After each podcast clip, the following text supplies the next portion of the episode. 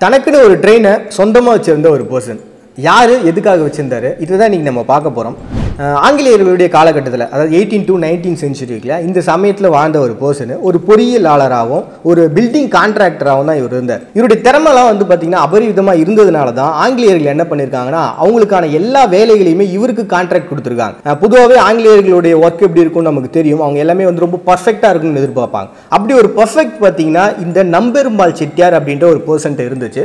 சரின்னு சொல்லிட்டு தான் அவங்க என்ன பண்ணுறாங்க எல்லா கட்டிட வேலைகளையும் இவருக்கு கான்ட்ராக்ட் கொடுக்குறாங்க. இன்றைக்கி நம்ம ஹைகோர்ட்டாக இருக்கட்டும் இந்த ஆர்ட்ஸ் காலேஜாக இருக்கட்டும் இந்த மாதிரி சகப்பு கலரில் பில்டிங்லாம் எங்கெல்லாம் தெரியுதோ அது எல்லாமே இவர் கான்ட்ராக்ட் எடுத்து கட்டின ஒரு இடமா தான் இருக்கும். அது மட்டும் இல்லாமல் இன்னைக்கு பழமையான ஸ்கூல்ஸ் எது பார்த்தாலுமே சரி அதில் முக்காவாசி இவர் கட்டினதாக மட்டும்தான் இருக்கும். ஸோ அந்த அளவுக்கு ஒரு ஸ்பெஷலான ஒரு பர்சன் அது மட்டும் இல்லாமல் பார்த்தீங்கன்னா கணித மேதை ராமானுஜர் இருக்கார் இல்லையா?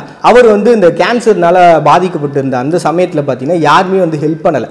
அப்போ இவர் தானாக முன் வந்து அவருக்கான எல்லா வேலைகளையும் செஞ்சுருக்காரு. அவர் இறந்ததுக்கு பிறகு இறுதி சடங்குகளையும் அவர் பார்த்துருக்கிறார். அது மட்டும் இல்லாமல் பார்த்தீங்கன்னா இந்த நம்பெருமாள் செட்டியார் அப்படின்றவர் மிகப்பெரிய பணக்காரராக இருந்திருக்காரு. ஸோ இவருக்கு பெரிய ஐடென்டிஃபிகேஷனே இருந்திருக்கு. இன்னைக்கு கூட பார்த்தீங்கன்னா சேத்பட்டில் செட்டியார்பேட்டை அப்படின்னு தான் முதல்ல இருந்திருக்கு. காலப்போக்கில் தான் சேத்பட்டை மாறி இருக்கு. அந்த இடத்துல இருக்கக்கூடிய மூணு அடுக்கு பில்டிங் ஒன்று இருக்கு. இன்னைக்கு அருங்காட்சியமாக வச்சிருக்காங்க.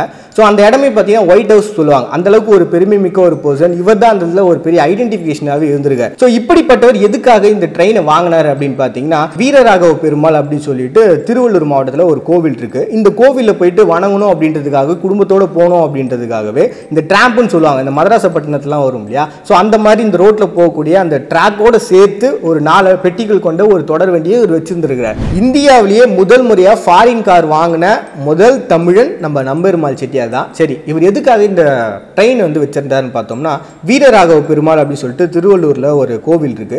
இந்த கோவிலில் போயிட்டு கும்பிடணும் அப்படின்றதுக்காக குடும்பத்தோட போகணும் அப்படின்றதுக்காக ட்ராம்ப்னு சொல்லுவாங்க இல்லையா? அந்த மதராசப்பட்டினத்துலாம் பார்த்தீங்கன்னா ஒரு ட்ராக் இருக்கும். ரோட்லேயே போயிட்டு இருக்கும் இல்லையா? ஸோ அந்த மாதிரியான ஒரு ட்ராக்கை தனக்குன்னு தனியாக வச்சுக்கிட்டு இந்த இடத்துக்கு போயிட்டு கும்பிட்டு வரணும் அப்படின்றதுக்காகவே இந்த ட்ரெயினை வச்சிருந்தாரு. ஸோ இந்தியாவிலேயே இன்னைக்கு நம்ம ஹிஸ்ட்ரி எடுத்து பார்த்தோம் அப்படின்னா தனக்குன்னு ஒரு தனி ட்ரெயினை வச்சிருந்த ஒரு பர்சன் நம்பெருமாள் செட்டியார்.